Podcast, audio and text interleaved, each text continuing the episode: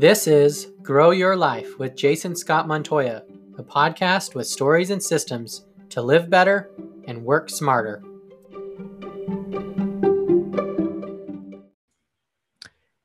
Welcome to another inspirational people interview. Today I'm here with my friend Addison Williams. Addison, say hello.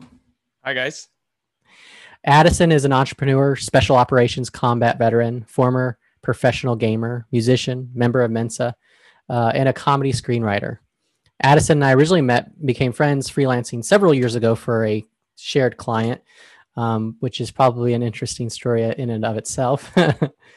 um, since then, we've collaborated on a variety of projects and conversations, um, and we really recently launched uh, Movie Shapes, which is a better way to share um, and find movies that we love. So let's go ahead and just jump right in, Addison. You know, 2020 has been an interesting and challenging year for many people.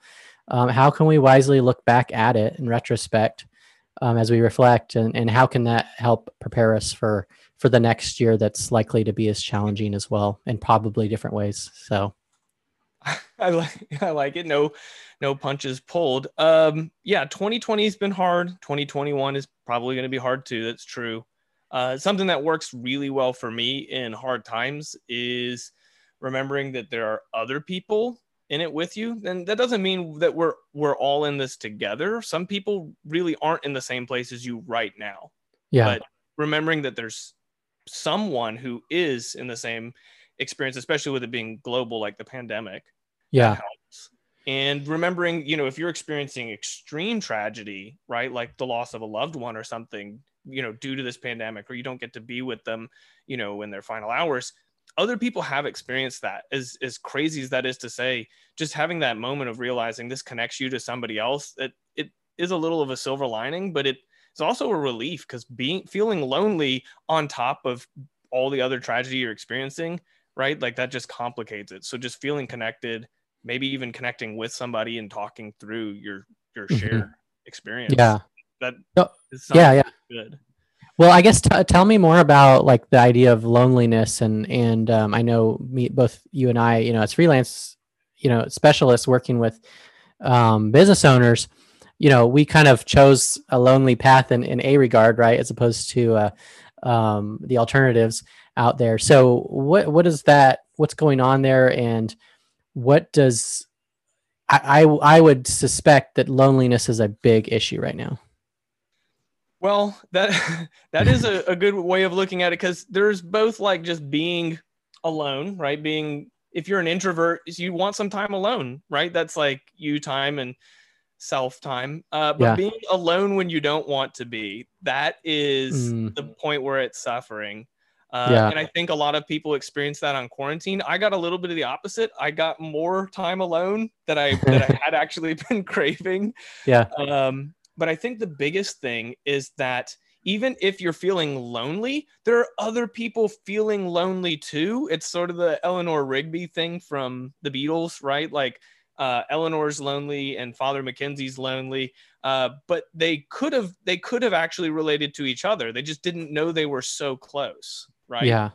Um, so that, that's how I think about it right now. Sometimes I can relate to other people yeah. about our mutual loneliness, and that's a very not lonely thing. Yeah. Um, and as a freelancer, I think we experience the same thing. Um, you know, it's always incredible those times where I get to talk to some other freelancer and be like, "Man, isn't it crazy how much we have to navigate our own ship alone? Nobody, mm-hmm. nobody can tell us when we're lost what to do."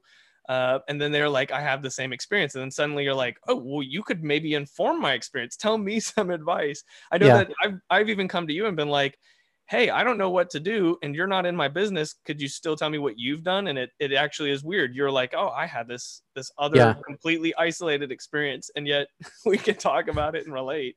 Yeah. Um, well, and yeah, and for me, it's, it's almost like, well, if I, you know, when I first met you or uh, when I come across others, I see they're on that ship, right? And I see what what's ahead of them in their journey, and I already want to like, okay, here's what's coming. You know, brace yourself for this, this, and that, and here's how you can prepare for that and endure it well, right?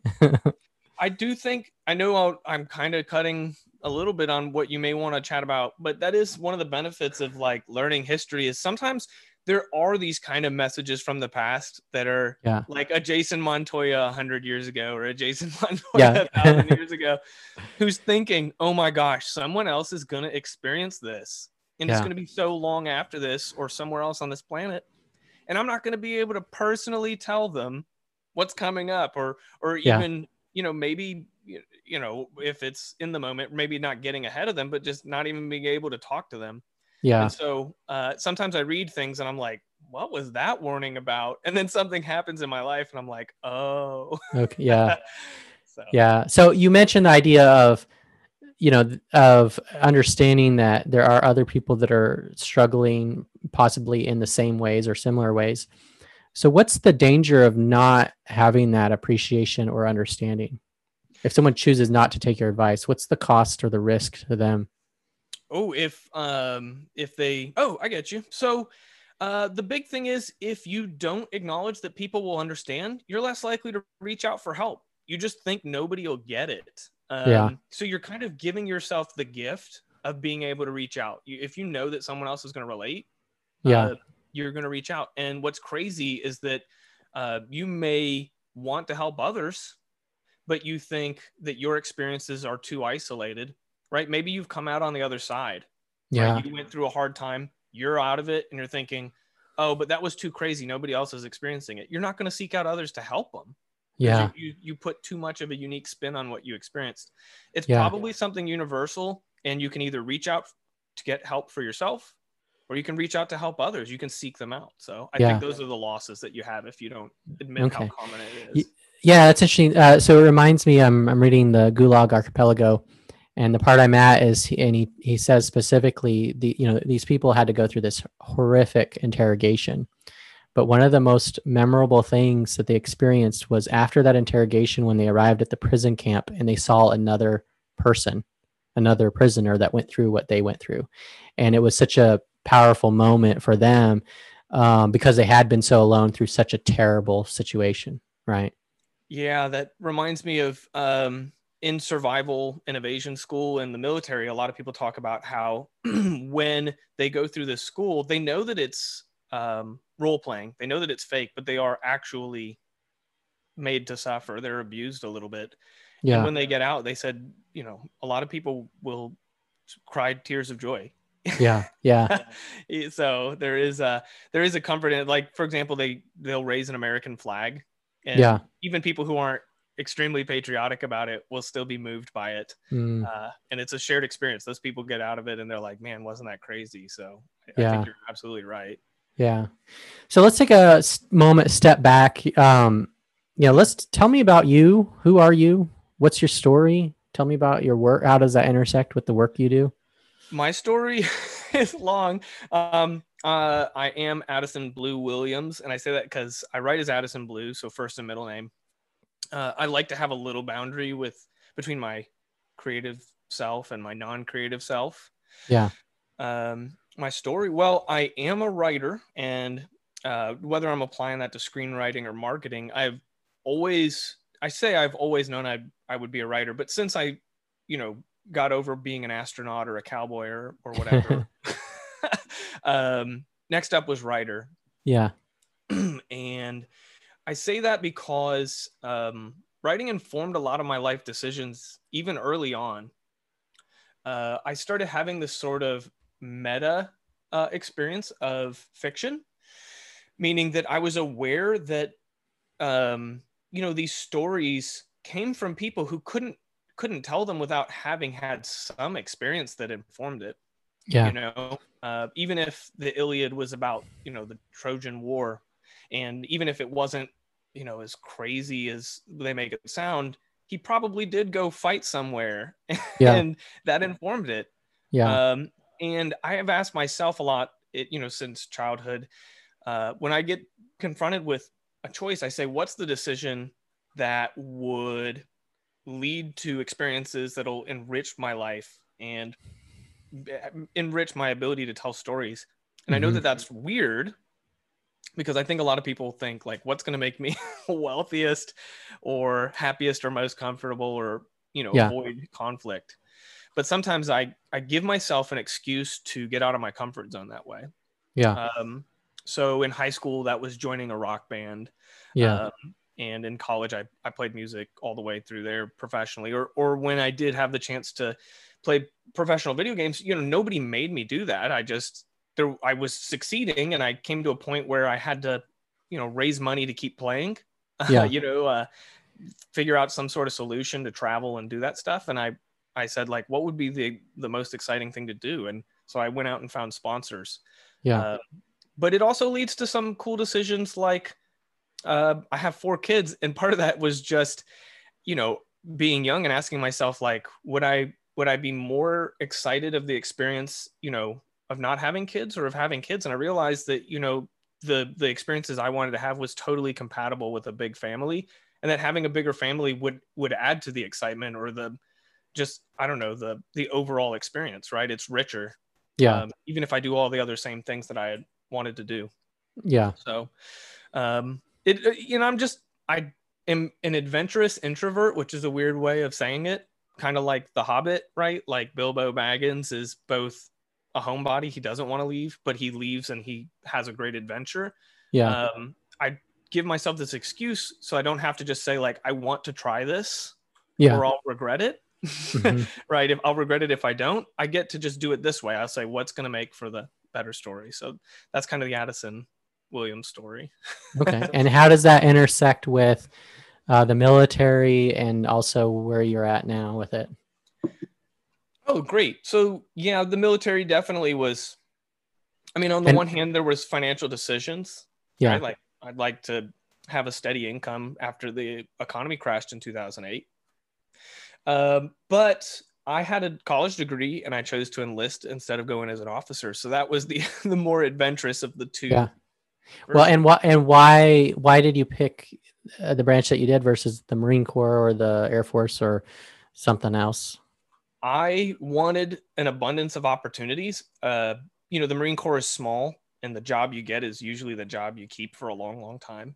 Yeah. And the Air Force, I, you know, looking back, I I probably could have done something really cool in the Air Force, like pararescue jumpers. I just didn't have the vocabulary to know I was looking for that. Got it. Um, right. I did great on the aptitude tests and maxed out the physical fitness tests. So I could have done something cool. I just didn't know the Air Force had a cool job. So Got it. Uh, I went with the coolest jobs I could find in the Army, you know, Yeah. in my opinion. And did writing intersect with that at all in any way? Yeah. I mean, I definitely thought, you know, if uh, if I don't if I stay with the military for a long time, great. I'll be a you know a soldier, and if I don't, then I'll have some great stories to tell when I go back to that. Um, Yeah. But even when I was in, uh, I went in and became an 18 Echo, uh, which is a communications sergeant for uh, special operations. Uh, and then while I was in that training pipeline, I switched to PSYOP, which is, you know, marketing and storytelling for the military. Um, and then even then, I was I wrote articles for uh, you know our our regimental magazine and things like that. So I can't escape writing, right? That's it is what I do. So Yeah. uh, I brought that to every job, and I let those jobs make me better at it. Yeah. So how did you uh, pivot? You know, we're we're in a year of pivoting.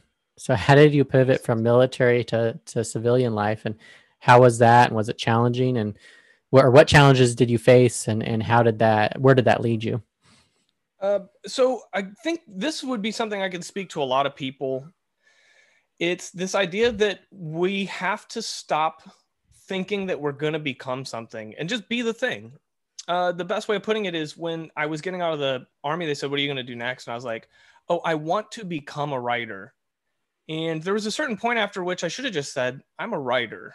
I was I was writing. I did get money for it. Uh, Yeah. but I just didn't know what I was going to feel, what was going to be the experience, or who was going to put their stamp of approval and be like, "You are a writer."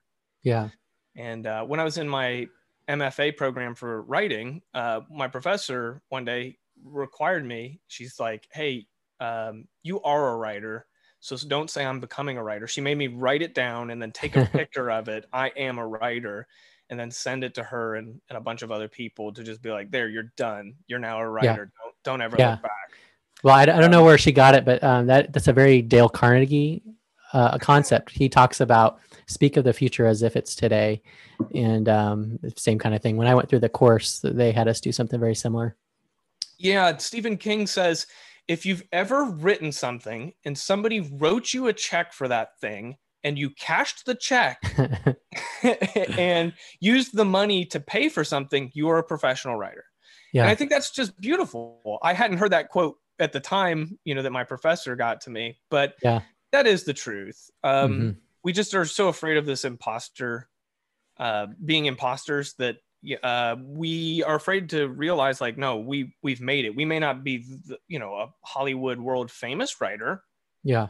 Uh, we're not Shakespeare or J.K. Rowling or whatever, but you, we're, yeah. we are the thing. Yeah. And so uh, where's the, is there a danger there in terms of leaning into that too too hard where we become a fraud where we truly are trying to be something that we can't deliver on when we're talking to a client or or um yeah that will come to light. Uh, i have met genuine frauds right? People yeah. who will, who will say i was a navy seal and they weren't a navy seal. Um, or people who you know they say like oh you know i guarantee results in 30 days and then they disappear right? That kind of yeah. thing. But ultimately i think culturally we just lean really hard on people telling them not to be a fraud. And i think it just comes from other people projecting their insecurities. They're like i didn't become the thing i wanted to be so i'm going to tell you that you're not the thing that you want to be. Um, but sometimes they're just wrong. They're wrong about us or you know they may have even been wrong about themselves. Yeah. Um, if you're not okay with playing in the amateur field, like I, I, I am a professional writer, I get paid to do it. Um, I write stuff that I want to sell, um, but I don't have to qualify that. Yeah. I don't. I really don't. And putting, you know, an asterisk on your ability is silly. I think um, maybe this is too uh, on topic, but Dr. Jill Biden is a doctor, and and people call her Dr. Jill Biden, and I know that uh, people say, well, where did you get your degree or what is it in? And that doesn't matter. If you earn the title, you can you can claim it. Just claim it, own it. Yeah. There's nothing wrong with that. Yeah. Yeah. So how does that all lead to what you're vocationally doing today? Well, I am uh, I'm actually doing screenwriting. Um, I'm working on a pilot for uh, a pretty big fellowship um, the veterans writing program has me working on one and then i'm polishing another older one um, but i mean ultimately i'm looking to sell those and, and potentially staff a show which is a lot of people don't know staffing tv shows is like a it's a freelance writing job so yeah. it goes with my current lifestyle and it's yeah, well, yeah, it's just a different uh, area of freelancing right? Yeah and what's great is it's compatible because then when you know when you're season's up and you don't know if you know the show's getting renewed or you're coming back or whatever you i, I can just continue to work on my marketing consulting and, and it's really just such a great um, compatible world you know yeah. work on whichever so, is available. yeah yeah dive into that a little bit this idea of diversifying our income or diversifying our our channels you know I, I hear a lot of stories I'll use YouTube as an example. You get these YouTubers and they put all their eggs in that YouTube basket. The algorithm changes and all of a sudden their income's gone, right? And they don't have a more holistic business so they they struggle and and that happens you know pick the medium that probably happens across the board um, what do you what are your thoughts on that well it's challenging because uh, i think we normally see these binaries we think it's i'll do one thing or i'll do a million things and that's what leads us away from diversification we realize like oh we were good at nothing so we we just do one thing so yeah. if you're that youtuber you might have been dilly dallying and uh, in a million different media forms. And then, you know, YouTube's the only one that stuck and you maxed it out. Um, so for me, part of it is um, I love writing entertainment and I love uh, marketing strategy and writing. Uh, but that doesn't mean I'm also uh, writing poetry. Yeah. I'm not going to diversify that way. I don't enjoy writing poetry and I'm not good at it.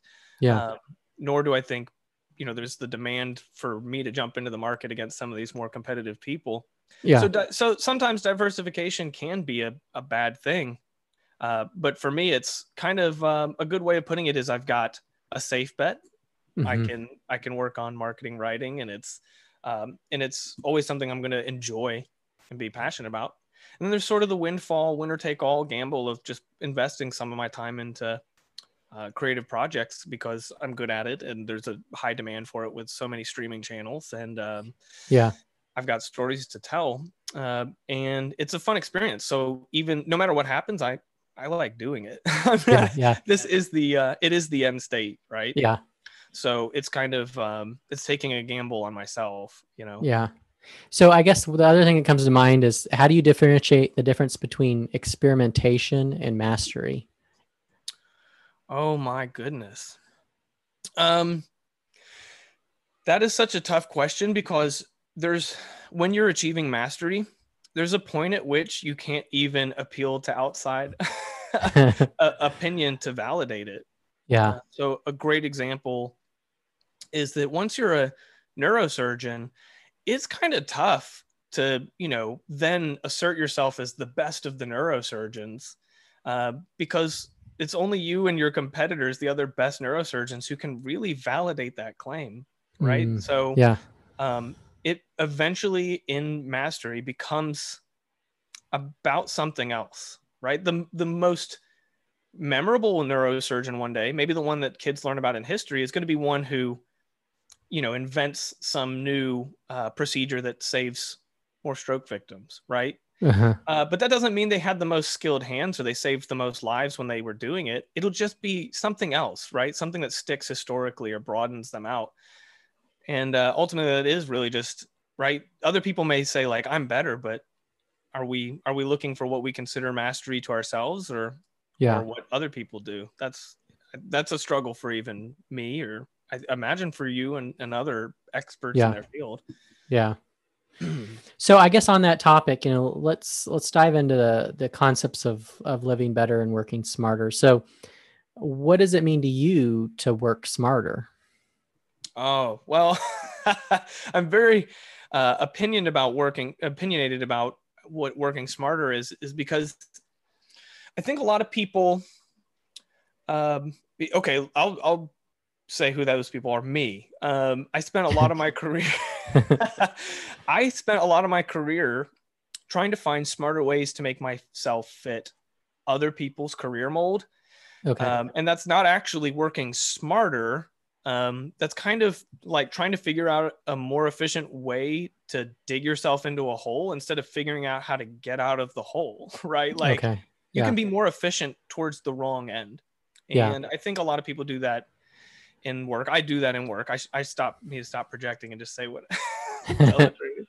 Yeah. Um, there are clever ways to accomplish bad goals, and I want to discourage other people from going down that route. I do that with work.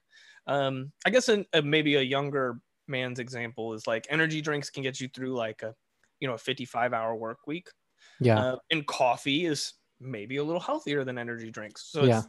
it, on the superficial level, you might be like, oh, this made a smarter move.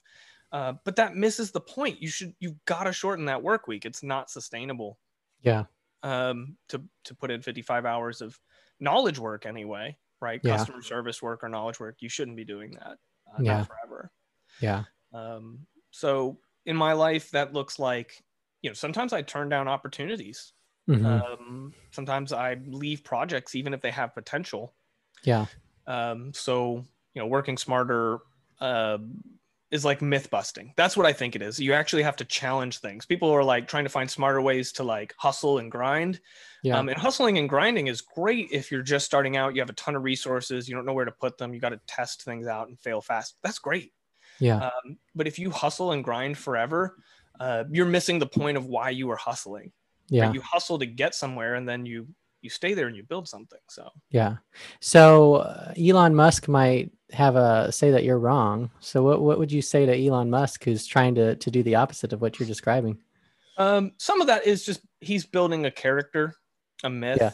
Um, he's not really what he claims to be in every aspect. I mean, sure, he works hard and has lots of ideas, but he has no stress of paying his bills, right? He can have somebody else buy his clothes and get them cleaned and Yeah. and it gives him the ability to do some things that we can't compare ourselves to yeah. he, he's hustling but for him hustling might be like taking a plane and you know going and doing something that looks like work to us but to him is really you know it's uh he gets to eat lunch with other executives or something like that Yeah. um I'm not saying that he has to lie, but he just may not even perceive that his story is a little bit of a fiction to other Yeah. people. Yeah. I think he does want to build the legend of Elon Musk. I think a lot of people who've already solidified their financial security want to build a, a legend around themselves, a myth. They want to be storytellers and they want themselves to be the medium. Um, but it leads to some uh, outcomes that, that that other people cannot, it should not imitate. Yeah, but I guess a lot of people aspire or look up to him, and I think they can, like, based on the points you made, they can leave lead themselves to disappointment. Um, so, what would you Yeah. recommend to those those people that that look at him that way, Um, that look at him like a god in a sense, right? if it seems too good to be true, it might be. I'm not saying it is, but if it Yeah. seems too good to be true, at least challenge it. And maybe there are other people that you have access to whose stories you could follow, yeah, right? You can ask them and maybe even challenge them or ask questions. You could say, okay, but do you do this? Uh, can I shadow you for a day to like really validate that? Can yeah, I shadow you for a week, right? To see if it really holds up. That kind of Yeah. thing can be helpful to get the real story. Yeah. Do you think part of it is is a vicarious attribution? Like, I wish I could be that, but I'm not, so I'll just live through that and through that legend, through that narrative. Yeah, Elon definitely wants to give this impression that he is transcended. Yeah. And trans transcendence is so appealing that it permeates lots of philosophies and religions. But at the end of the day, um, it's probably not real. Transcendence is probably a, a something that even Socrates or you know, or Plato or uh, you know, King David, somebody might want that to exist, but it really doesn't. Yeah, I think what's great is that if we really analyze stories, then you know, from the historical perspective, um, transcendence really isn't something we should strive for. It's actually much more exciting. Well, maybe I shouldn't project, but um, is it would it be more interesting to watch? Do we watch more movies about, say, like, um, well, I shouldn't I shouldn't project for other people, but we like to see people who fight forever.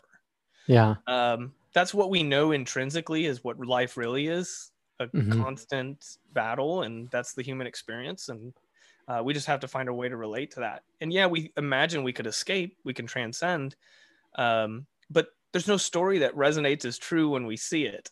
yeah, yeah. Right. So, So I guess let's let's let's go over to the personal life side of things. So what if if you're described what it means to work smarter? What does it mean t- to live better? oh man, take take my work and make it life. Um, I think for both work and life, sometimes living better just is trimming down the parts for me of my habits and my beliefs that I can live without, and then invest that new bandwidth into the things that I absolutely want to build my life around. Yeah, Um, that sometimes that manifests in cutting like side projects um, that m- I think might make me wealthier or whatever, and put the time back into family and screenwriting, um, or uh, just even giving myself gamble time. Right, I don't have to allocate all of my time. Um, I remember discussing with someone before about how I wanted to hack actually schedule in time to be bored every week. yeah, I couldn't plan what boring thing I would do. I, it was a requirement that up until that moment, I could not decide what I was going to do with the time. yeah, Um, but just that gave me this bandwidth to, to live better. There was just going to be something that would manifest because I had made the space. yeah, Um, yeah. And I when you say all that, it makes me think that this year is is very much an opportunity, uh, or has been one for us to do what you're describing. Uh, you know, for those that didn't take advantage of that, what would you tell them uh, uh, uh, to do in this next year in that regard? well, what that's challenging because um, some of us just don't have practice. Yeah, So it is a skill and a and you know like a skill you actually have to practice making space. You have to practice uh, trimming things off. So something that works for me like is to turn it into like a fun exercise. yeah, Um, make a list of things all the things that I spend time on or I'm interested in. Like you can even add your TV shows you like or you know groups you're a part of or like tennis practice or whatever. You just put it all on the list. And you go through the list and just at least challenge yourself like could I pick one thing off this list that's going to get cut? just as an exercise, just to feel that feeling of can I do it? Yeah. And if you change your mind, you can put it back on the dang list. You can still do it. But it's a fun exercise to say, Mm. can I once in a while make space? Yeah. So, or Yeah. just pick a day of the week. Be like on Saturday, I'm going to do two hours of something that I don't know yet, and I'll know Yeah. on Saturday when Yeah. two hours show up. so what what would you say to the people that have with a clenched fist held on to something this year that they really need to let go and by holding on they're actually making it worse for themselves and possibly others what would you tell them Um, it's, it's this is a, a thing that I've been pondering on, and sometimes we, you know, I, I believe that giving up can sometimes be a strength, and I've realized that sometimes we're only okay with giving up if we call it something like letting go, Mhm. but actually sometimes it really is just giving up. Letting go Yeah. sounds like being like, oh, they were going to go anyway, and we needed to emotionally detach. But that's Yeah. not true. Maybe it is something where the other parties, everything is still allowing us to continue investing, and we actually just have to give up. The real Yeah. definition is not letting go. It's it's literally saying I accept Mhm. defeat at a at a point where it's not complete. Yeah, I could have continued, and I'm not going to do it. Um, giving ourselves permission to give up. I'm not saying it's always good, but just being able to try that on and say like I'm exhausted, and this is exhausting me, and I don't know what's going to replace it, but I give up, and then I can rebuild and start over.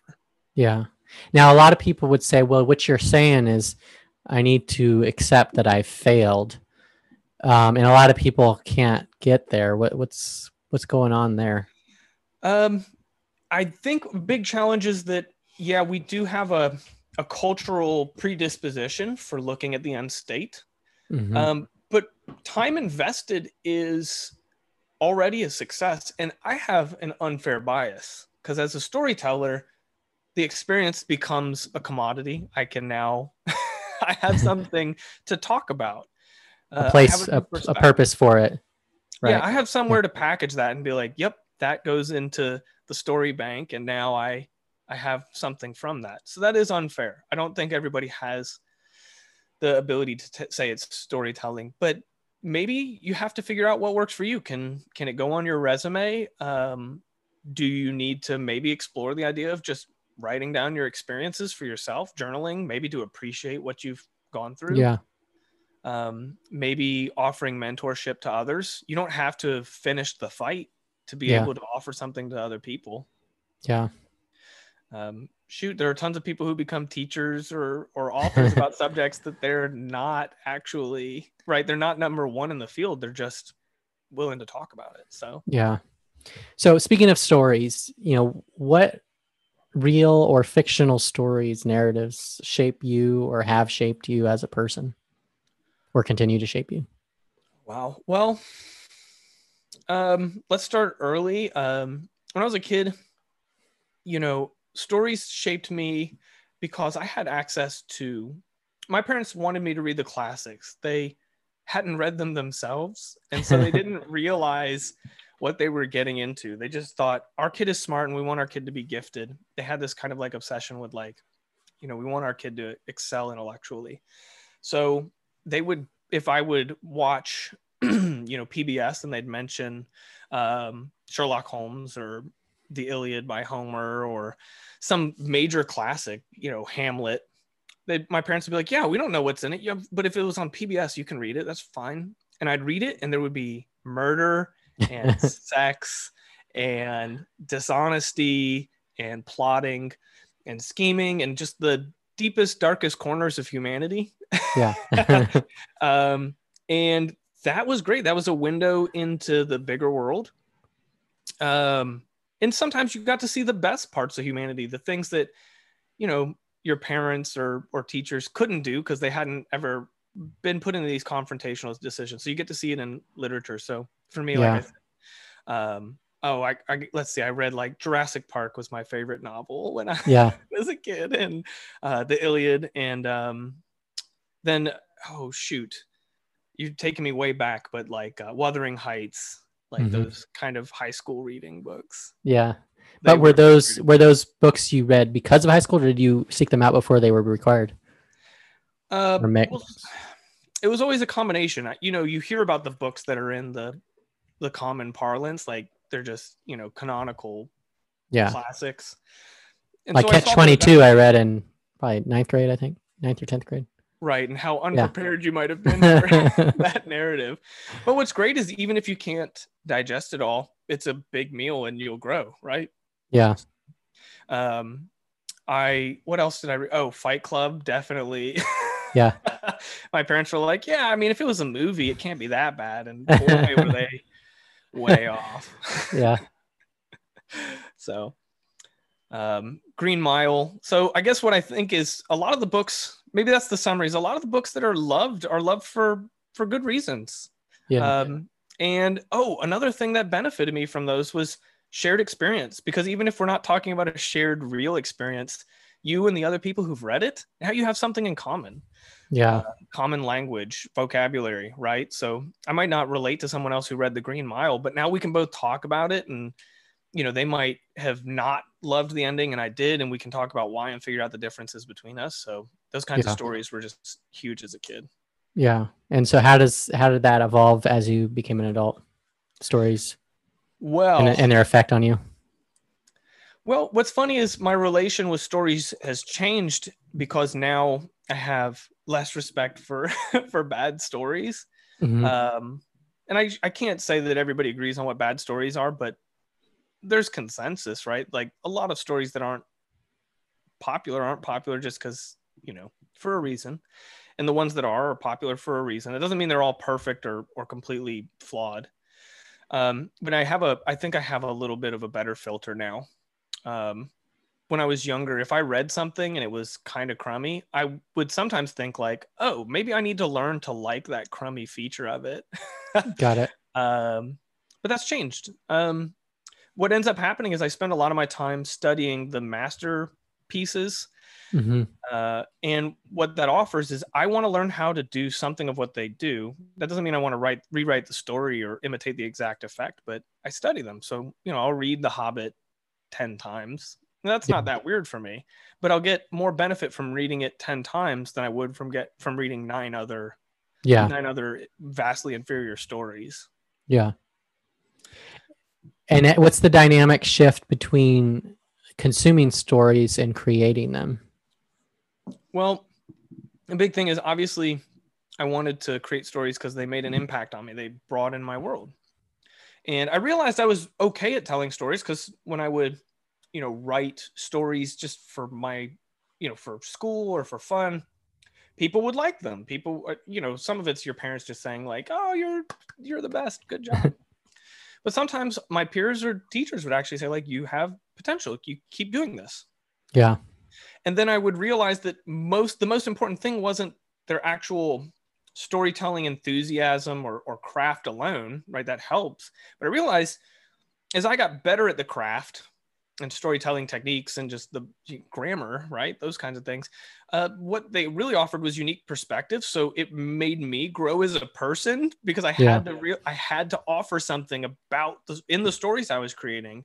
Yeah. um i had i knew that there were unknown stories i wanted to be able to tell one day and so it made me challenge myself to become a more complete whole interesting person right or else or else i'm just somebody who's good at putting words on a page and have nothing to actually say in it right the actual Yeah. content so And I guess what motivates you to do that in terms of like, are you trying to contribute to to to an art that made an impact on you, and so you're trying to pay it forward, or is it something else? Yeah, I want to. I do want to cause the same effect as other people have given me, and I understand that those great works are still out there. But also, it's kind of like wanting to join a club or a family, right? You look Yeah. at these people and you think like, I, I know J.K. Rowling, and I, I get it. It's it's still this kind of like fandom admiration, but like I know Shakespeare, I know Homer, like I get to relate to them, and I want people to relate to me like that, and I want to join their club. I want to do my very best to to participate in the in the group and i don't Yeah. know it kind of gives me a warm fuzzy feeling Yeah. Yeah. So let's shift from stories to systems. So st- stories uh, shape us, but so do systems, and systems impact us in ways we we recognize and ways we don't.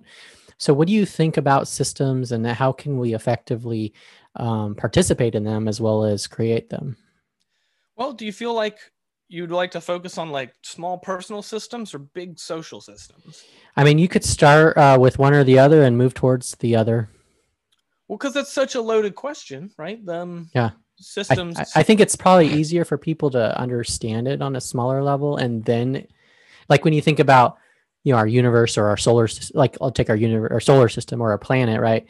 The smaller you can get, then you can kind of get a grasp on it, and then you can go a little bit bigger and a little bit bigger. And the building blocks, I guess, help us uh, understand the bigger systems, which are essentially function like a smaller one, but just in a lot more complicated ways. Well, if I'm going to single out something that impacts me personally about personal systems, uh, I think systems are a great tool to get the ball rolling, no matter what your skill level is. So they're kind of like just behavior templates, activity yeah. templates, a, a to-do list that yeah. you'll use a second time. Yeah. Um, they you ask us to kind of use a proven set of actions to get closer to our desired outcome, and yeah. then once the ball is rolling, you do have permission to just break or change the system, or if you you know you do break or change the system and you're like ah oh, now i'm lost or i'm not going to complete this just mm-hmm. go back to the system finish it in the within the boundaries you have the flexibility to go in and out yeah. It's such a great way to get the ball rolling because um, I heard I've heard people call writer's block like you know fear that what they're going to write is bad and I've experienced that. And I've heard people calling writer's block like, you know, a creative barrier. We don't know what to write about yet. And I've experienced a little of that. But ultimately, if I do know what I want to write and I'm not afraid that it's going to be bad, I still may not know how to turn the big idea into words, to break it down. Um, but writing systems have helped me overcome that. Right. Yeah. So ultimately, um, outlining is a system. Yeah. Um, or just writing a test page is a system. Even getting down to the sentence level and saying like, okay, here's how I'm going to edit my my writing. I'm going to you know make a pass where I look for passive voice or, or yeah. where I work on making sure that the characters are rich and consistent. That's a system. Now, what's crazy about these personal systems is sometimes you know not to throw elon musk back under the bus but sometimes those people will tell you like oh i don't have a system. I just i just go by feel i do it. But just because they don't know they have a system doesn't mean they don't have mm. one. They just might not know that their habits are really a system. Yeah. Um, some people get so good that they they think they know what they're doing and they don't realize that they're actually following a set of rules and they just it's unconscious. Yeah. And i guess what, what's unfortunate about that is those people have a lot to share if they took the time to sort of codify what's going on there um, instead of giving these sort of one line answers that are really unhelpful. I don't know if you've experienced that. Um, yeah i do think that there's a little bit of ego that happens when people don't share systems two of those things. One is that people feel like if they share their system, that you're going to compete with them and and they're going to not have enough work or yeah. you know they're not going to have a good a unique enough product. And they don't realize that like if I hand you the system and you work hard at it and improve it and use it, uh, I'll probably just improve on your version next and we'll continue. Yeah, leapfrogging. Um, and there's usually more than enough work to do it. Um, and ultimately if you can't continue to improve even after having shared your system you're you really are just a fraud. Yeah yeah. If the only thing that's helping you is scarcity um, you're not delivering a better thing for the world. Um, yeah. you're essentially saying i know i'm not the best man for the job but i don't want the best man for the job to do it. Yeah. Rather it be me. Yeah.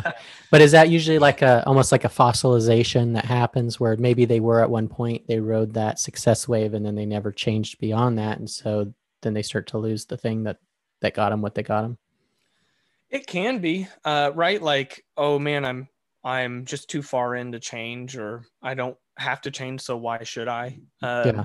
it's the idea that i get it. Like some bands make five great albums and then never make another one that's good again. They just make 30 terrible ones.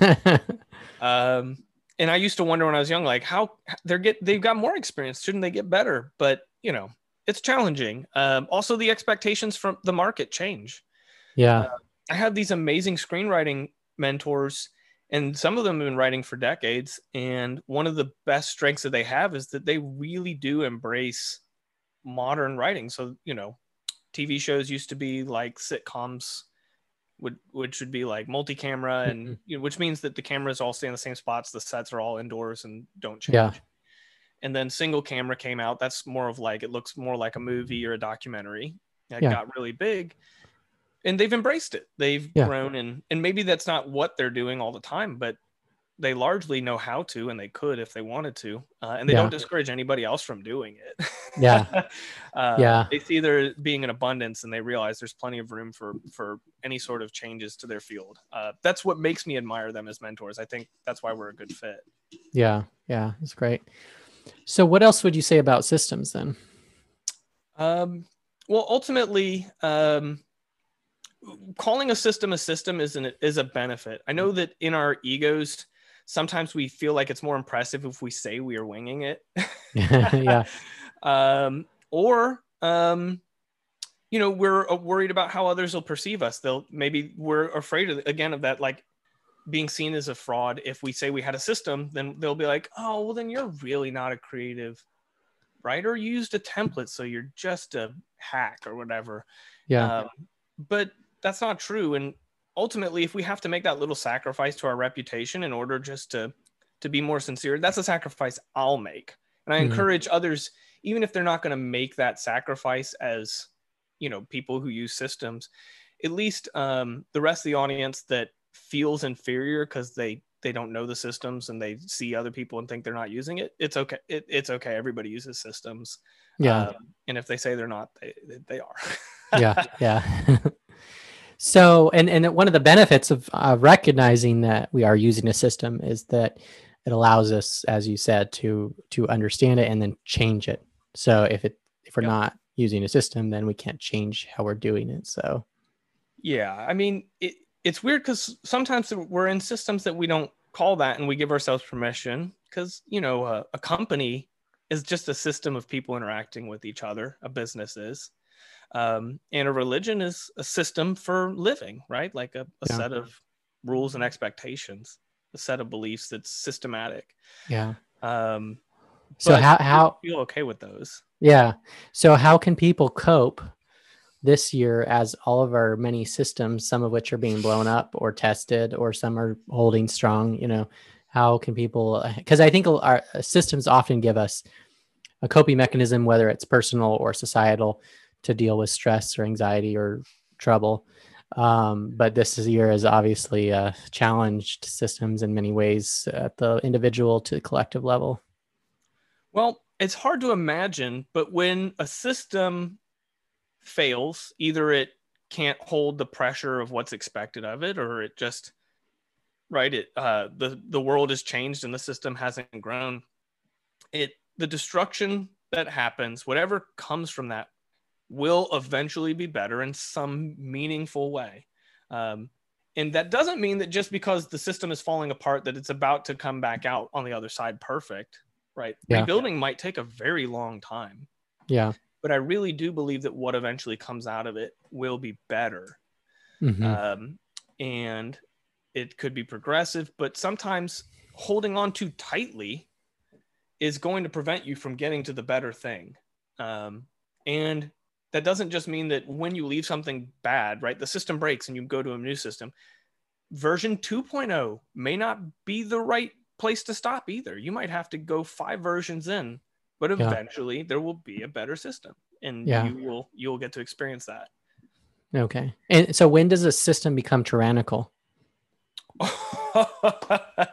um, when it expects, well, that's tough. Um, there are some intangible goods in the world. They are hard to quantify or identify. Um, so that would be those intangible goods are just feeling like we have uh, a little bit of self determination and comfort, peace, right? And sometimes we will exchange those things. We'll exchange either self determination, right? We'll give up some freedom, or we'll um, give up some peace, right? Like we'll actually say, like, let's maximize liberty, and and people are going to have a terrible life. And ultimately it's tyrannical when we want to drive it all the way towards peace or all the way towards self-determination. Neither of those work out. So we Yeah. have to continue the tightrope walk of saying like let's lean a little bit towards uh, a, a- a more peaceful system or more satisfying system a more equitable system. Oh, let's lean towards a little more autonomous and self-determining system. Um, and you have to wiggle a little bit at a time every day. Um, it's hard because that means every day you wake up and you have to say i'm going to move the system in whatever little nudge it needs. The lazy i shouldn't say lazy the easier solution is just to say you know what? I think it would just drive it all the way towards the extreme edge. Let's just make it all about self-determination. Yeah. and that's tyrannical it, Yeah. it may look like anarchy but then a warlord rises up from the anarchy and they're a tyrant Yeah. yeah. uh, or let's move it all towards peace and safety. Oh, well, the safest thing is just to put everybody in handcuffs so no one can hurt anyone else, right? let's just all you know tie ourselves to the wall, and that's really the safest. Well, that's not a life worth living. I'd rather be unsafe Yeah. uh, than tied down where nothing can hurt me in a padded Yeah. room, right? That's a an asylum. That's not that's not a life worth living. Yeah. Um, and that's tyrannical too. Uh, so that's when systems get tyrannical. Is when you want to drive towards the extremes and you're unwilling to walk the tightrope anymore. Yeah. Well, uh, you've shared a lot. So, what uh, what other words of wisdom do you have for us? Um, what have you uh, wanted to say? I Haven't had a chance to. Oh man, uh, words of wisdom. Well, that's flattering. Um, I would say the barrier between being extremely unhappy and being extremely happy is razor thin. Um, you can move from one to the other in the blink of an eye, and you might not even realize how it happened. Um, that can just seem like such a surprise for us, right? Like when tragedy hits, that's Mhm. that's the worst of it, and I don't want to scare everybody. Yeah. But sometimes just things that we didn't realize would make us so happy can make us so extremely happy. Um, you know, if we let it. Yeah. Um, and the other thing about that is we have to kind of be aware of it that that it's such a thin margin uh, because it'll make us being sensitive to that can make us much kinder to others. We can be the source of someone else's emotional or material happiness or or sadness with something that to us means very little. yeah. Um, so, for example, we might not know that somebody's having a great day, but if we make a sarcastic joke, a joke that we didn't think mattered, that it's going to ruin their day. So just don't don't make the joke. If it's all the same to you, I get it. It may seem like you're free speech and you're right and all this stuff, but ultimately, leave the world better than you found it. Just let it go, right? Yeah. Um, just because it doesn't mean a lot to your happiness or sadness doesn't mean you shouldn't care about it for someone else. Yeah. I'll even go to to those who might object. You don't have to even be empathetic to the other person's cause. You don't have to put yourself in their shoes. Um, just be less attached to your own perspective and your own possessions, Yeah. and ultimately you'll be happier too. Um, you'll you realize how extremely thin it is, and kind of let it go. Yeah. um, you don't have to rationalize it. It's one of those things that, like I said, is one of those intangible goods. yeah. Uh, so without sacrificing your own happiness, just sometimes if you you don't have to rationalize or justify something. Um, I think a great example is this.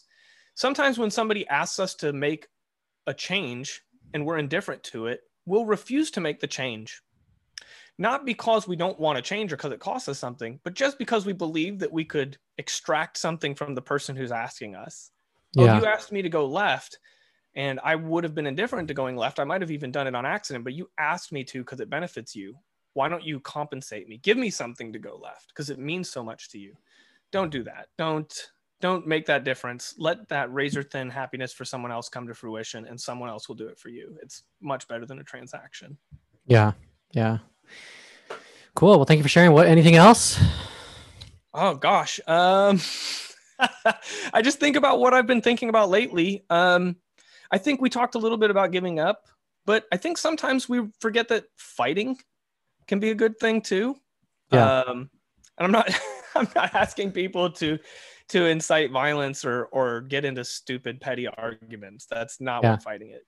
Um but sometimes people don't realize how some, important something is to you unless you raise your voice. Um, And that doesn't mean fight all the time, but just like I said about that balance, don't let fighting or giving up be tyrannical in your life.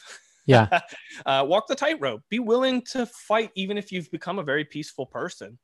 Yeah. Um, figuring out what you actually think is worth fighting about. Um, don't be lazy or depressed, but you know, don't be non-confrontational either, right? Like, yeah, you can fight. Um, and I think a person could work on choosing when to fight and when not to fight for their whole life. You'll never master it. You'll wake up and there'll be something you never considered fighting or not fighting about, and you have to think about it. Yeah. and if you're not willing to think about it, then yeah, you're you've you've given up in the wrong way. Yeah. So would you say what would you say there's two sides of that. There's someone who's inclined to fight. They're looking for an excuse to fight. So yeah. what would you tell them? And then there's the other person that is like, I don't want to conflict. I'm I want to just hope things work out. You know, what would you say to those two extremes? The extremely per- peaceful person and the extremely uh, fighting person. Yeah. Well, it it's funny because you've asked me to say something to both of them at the same time, and that's tough. Because uh, I would pull them each aside and talk to them separately, so they didn't misinterpret the other's message. Yeah. Um, if you can't practice, uh, so this is such an internal thing because some people say, well, I fight half the time and I'm peaceful half the time, but you might be being 100% wrong. You might be fighting all the wrong things and being peaceful on all the wrong things. You're 100% mm. wrong, even though you split it 50 50.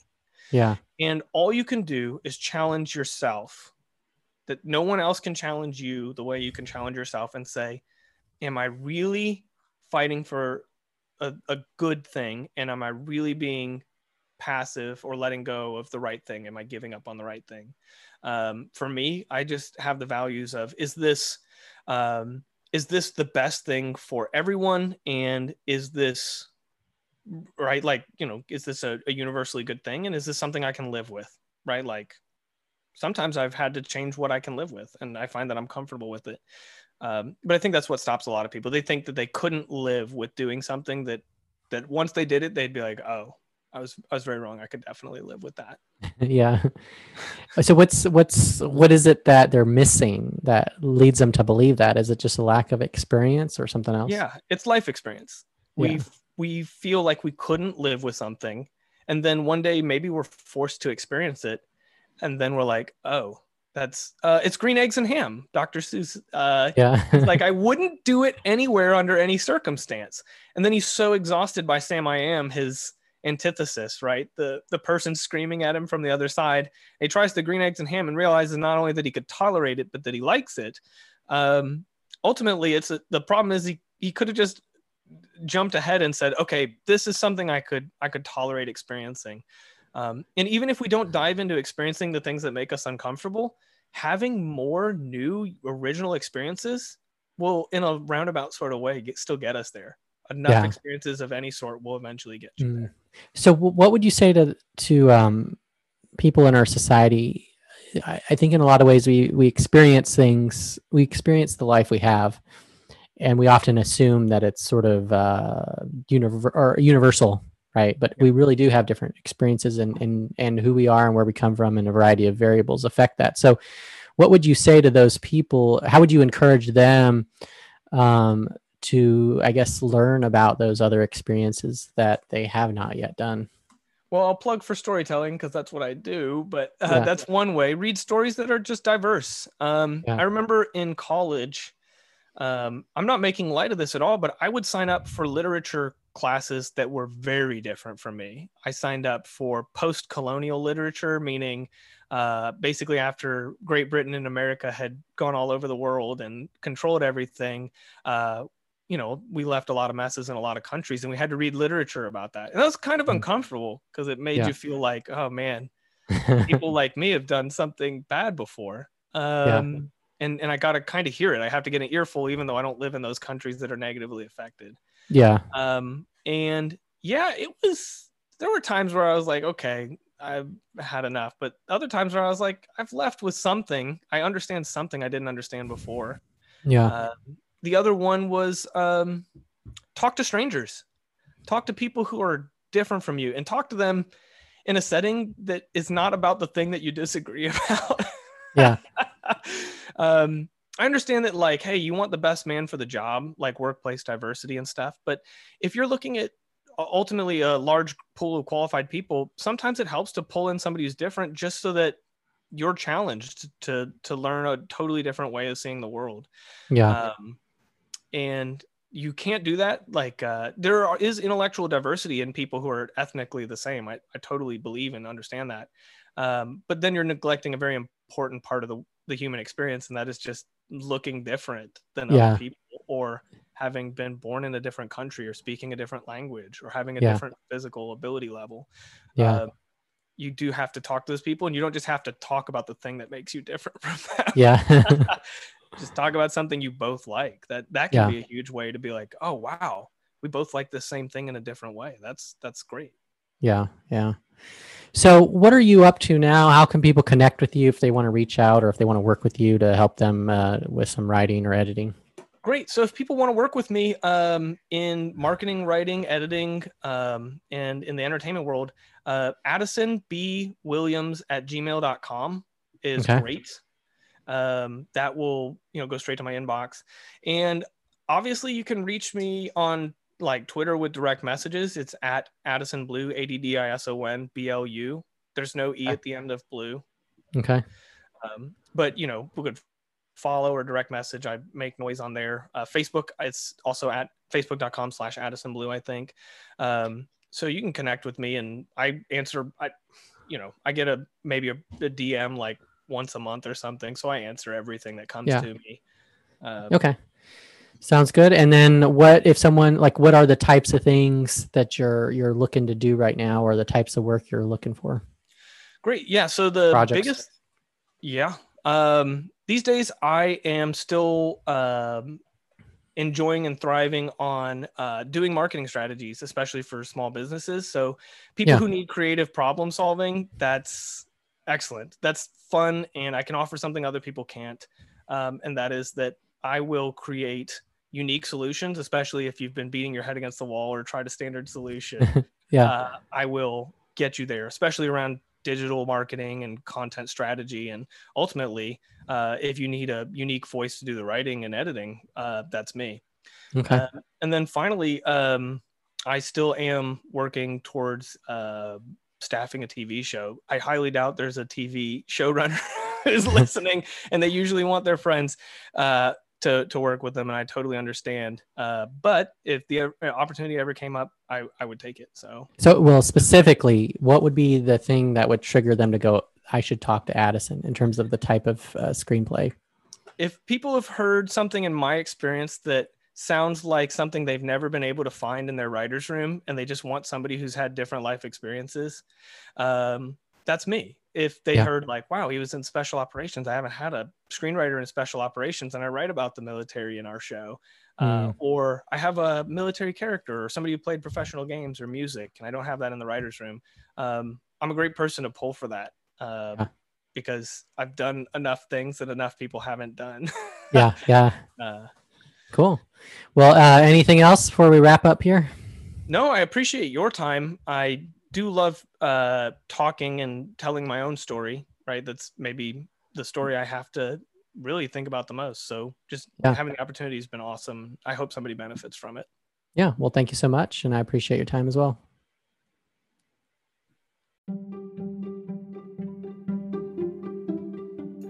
For additional stories and systems to work smarter and live better, visit jasonscottmontoya.com. That's jasonscottmontoya.com. Thank you for joining us on this episode, and we look forward to having you listen in to the next episode of Grow Your Life.